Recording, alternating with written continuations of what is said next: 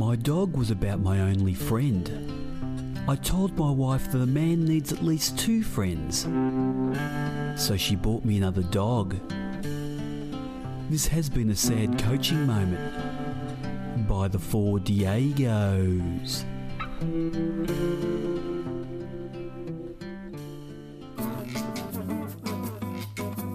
Welcome back. This is World Football Weekly on ABC Radio Australia. Coming up is a wrap of all things happening in EPL football and the world. But first, the Diegos love it when a star of the future emerges in Australian football. And our guest tonight is certainly that. Please, a big Four Diegos World Football Weekly welcome to Sydney FC young gun Terry Antonis. Terry, welcome to the show. Uh, thank you. Not at all. It's Rodrigo Rodriguez here, and uh, Warren Diego's with me as well as the great Carlos Alberto Diego. Um, now, Terry, mate, uh, some encouraging performances. You know, in the first two round of the A League, Sydney finally broke through with a gutsy win last weekend against Adelaide. Now, to top it off, the Diegos have bestowed on you our Man of the Match award. That's not always a good thing. So you've got to be really happy with that, Terry. No, no, of course. If you're giving me a man of the match, I'm going to be happy. But it's good that the boys uh, got themselves three points after such a, a battle they had in the first two rounds. yeah, definitely. It was. We were- we were really happy to get the three points up in Adelaide away as well. So after our first game having a draw with Melbourne victory, then uh, a 2 0 loss to Brisbane, and then winning against 2 1 against Adelaide. So really happy with that. Mates, it's Carlos Alberto, um, and I'm not that great uh, according to Rodrigo, but you only 17 years old. Uh, now, in many circles, for many, many years now, you've been uh, identified as possibly the next uh, Harry Kewell or Tim Cahill. Now, you got the chance to actually play against the great man uh, Harry Kewell a few weeks ago. Um, what was that like? Did you did you have any time at all to appreciate his talent on the field, or was it really stop him at all uh, costs? I'll probably stop him at all costs, but really you think about it, like you're actually you see him. He was playing for Liverpool, all the big clubs overseas, and you're actually thinking you're on the field with him. So, so it was massive to play against him. Now, Terry, you can't drive and you can't drink. I'm just wondering how you celebrate wins. But um, the other thing I'm saying, as child prodigies ourselves, tell us what the biggest step is from playing elite junior football to playing in the A League against hardened professionals. What's what are the biggest noticeable differences, say, playing from youth competitions into the A League that you have to adjust to, even if you're a, a talented player like yourself? Just the ball speed, the, the more physical, more stronger, more smarter. Just it's a massive jump up. But after a couple of games, you get used to it. But as I say, I keep learning, keep learning on the field. Now, Terry, everyone who, talks about you, especially the older Socceroos and, and uh, some of the mentors you've had, talk about how balanced uh, you are with your life and, and how you take your football so seriously. But you're only a young bloke. You're, you're a good looking bloke living in Sydney. I mean, it's a fast city. Uh, we're living in Melbourne, but you know we're, we're in a country town compared to you guys.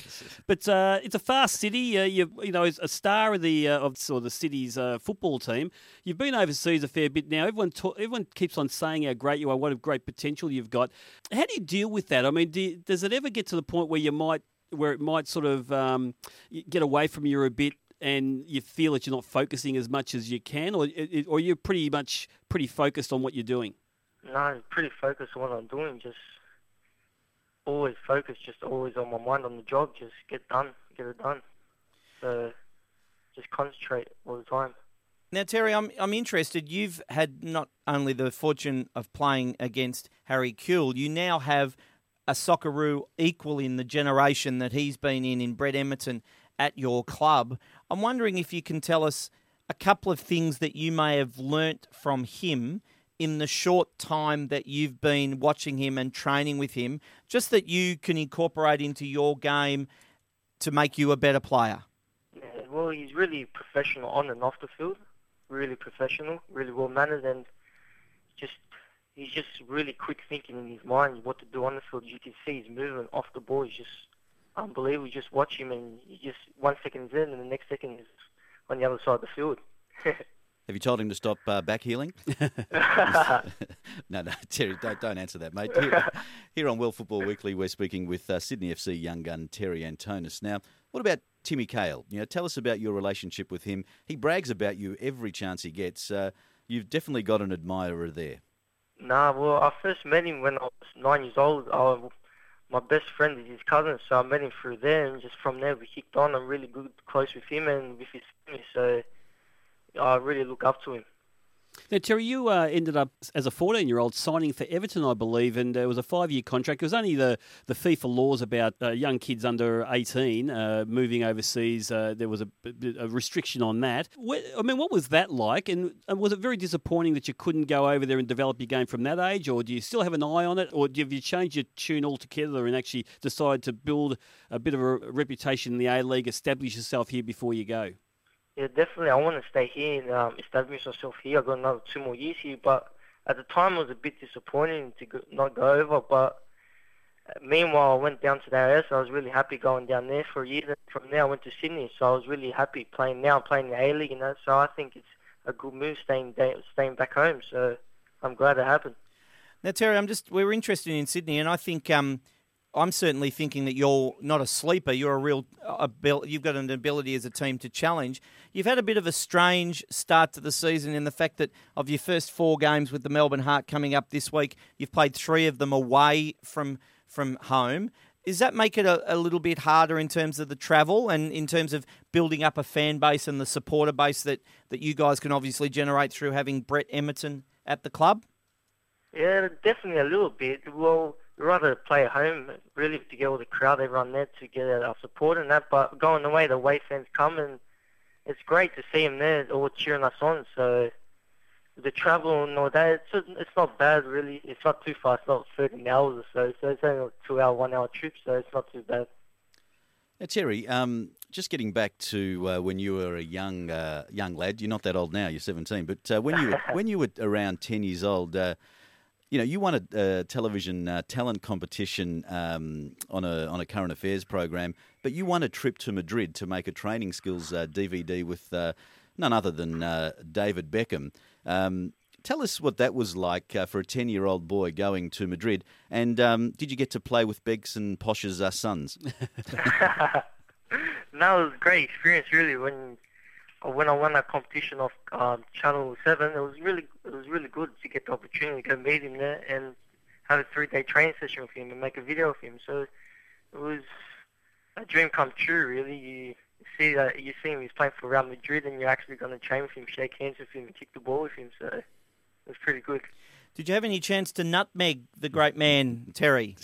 Uh, I tried, but it didn't happen. what, what, did you think about the talent, by the way? Uh, for you to win that competition, obviously there were kids from all around the world who were uh, selected to, uh, to be part of that DVD. All of them would have been great talents as far as juggling balls and, and, and their skill level. What was it like uh, being with some of the best in the world at that age? Well, great because you get to see all the kids around the world and you make new friends and you get to see what they can do, what kind of tricks they do. So you try to pick up off them. Well, mate, uh, you've been showing us your tricks uh, so far this season. You know, we, we we think we found you last year. We uh, we talked about you uh, all the time on our uh, radio shows. It's been fantastic to finally get you on the show, and uh, mate, uh, we really appreciate your time here on World Football Weekly, and uh, we're really looking forward to seeing your development throughout your career, and of course this year as well. Thanks for your time. No, thank you so much. Not at all. That was Terry Antonis, Sydney FC young gun. Really looking forward to seeing him develop over the next few years. Coming up, it's an EPL football update uh, with Warren and Carlos and myself, and uh, we'll talk about everything uh, in the global scene. This is World Football Weekly on ABC Radio Australia. If your coach is not fired with enthusiasm, he will be fired with enthusiasm. This has been a profound coaching moment by the four Diegos.